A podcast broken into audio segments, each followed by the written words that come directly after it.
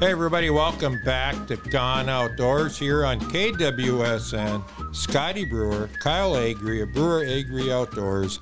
We're going to talk a little hunting on this segment. You know, this time of year, we do a lot of fishing stuff, a lot of ice fishing stuff. Well, we do all year long. You know, that's our main passion, but we do like to hunt as well.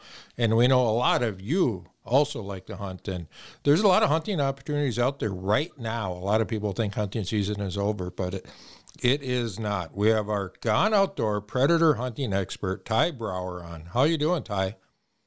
I'm doing fantastic. Yourself? I'm doing very, very well.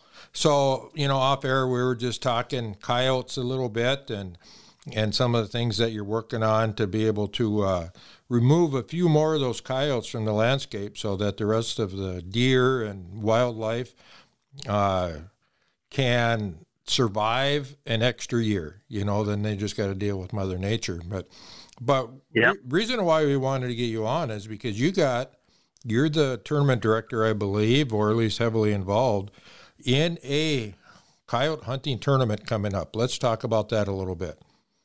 Yes, so um, I'm actually the founder of the Buffalo Ridge Coyote Hunt um, out of Marshall, Minnesota, so not far.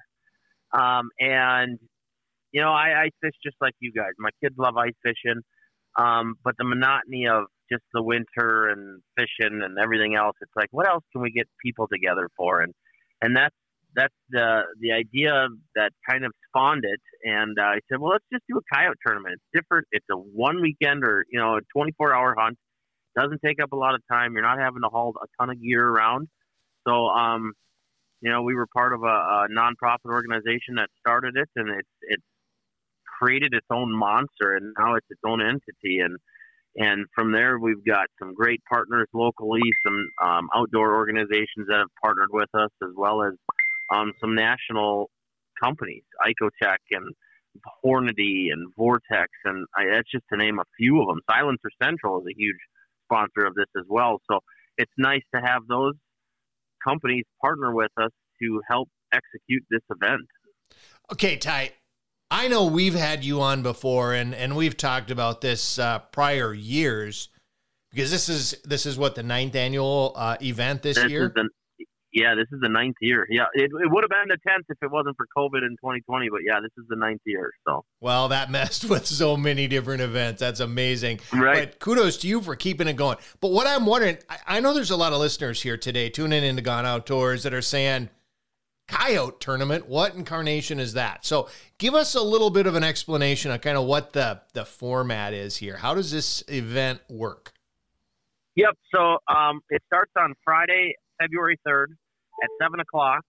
Um, we are, are going to meet at Brau Brothers in Marshall, Minnesota. That's our central location right now. And uh, we go through the rules meeting. We uh, just explain everything that's going on. We hand out the bands that get banded around a coyote if it's harvested. And then shotgun start, off you go. So then you go hunt anywhere in Minnesota. No, you can't hunt in South Dakota or Iowa. And then um, it's a 24 hour hunt. So whether you're going to hunt by the moonlight, because that is a full moon weekend, um, or if you've got thermal, thermal's legal in Minnesota, um, so you can use that as well. If you're going to harvest the coyotes. Um, we have you record them with your partner when they're harvested, just to make sure that you know it was a current harvest. Um, no cheating, no frozen coyotes, anything like that. But then the hunt continues throughout Saturday, February 4th. So you're hunting for 24 hours. Check-in is back at Brau Brothers, 7 o'clock on Saturday night. We weigh the coyotes, and then um, the winning team is going to be the most coyotes. If there's a tie with the coyotes, the team that has the most weight out of that those two teams will win um, the prize.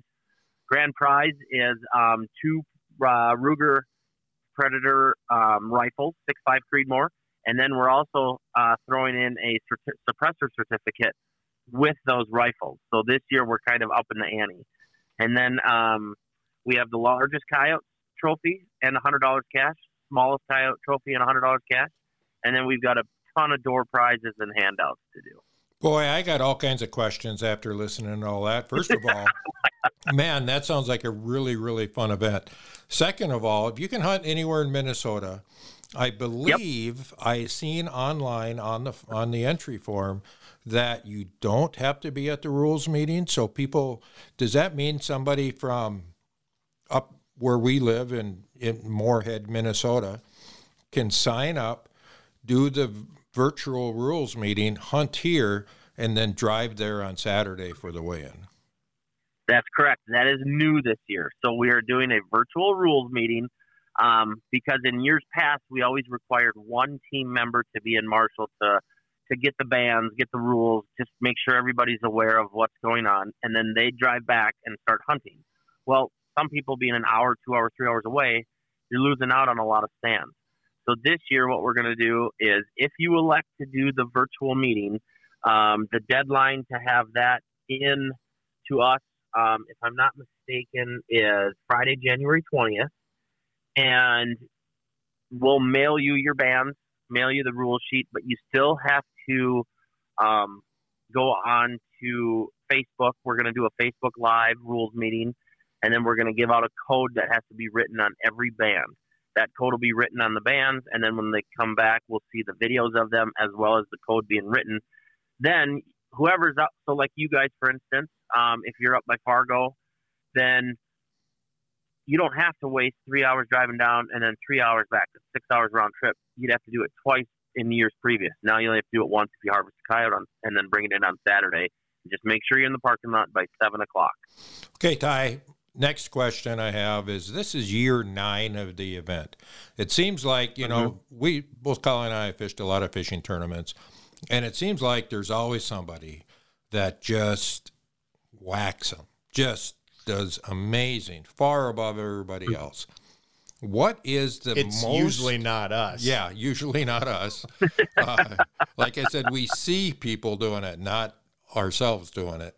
Um, mm-hmm. But what is the most coyotes that somebody has ever brought in in this event over the previous eight years? Um, the most that's been brought in, if I'm not mistaken, was in that seven to nine range. Wow. That was a team of two that brought them in. Otherwise, you see a lot of doubles, a few threes, fours. Um, one year, my brother and I, we were out. Uh, we called in six, and we got two. Um, if we would have got all six, we would have won the tournament that year because the winning team had five. Hmm. uh, but you know, it's just our luck. You know, it's yep. it's hunting, it's not killing, so you're not going to get them all. But yeah, the most was in that seven to nine range. Nobody's hit double digits quite yet. You know, speaking of hunting, you jump back to earlier uh, when you were talking, it made me think that there's a lot of hunters that, you know, they've just gone through three months, four months of solid hunting, where hunting was their life, where they've done a lot of hunting.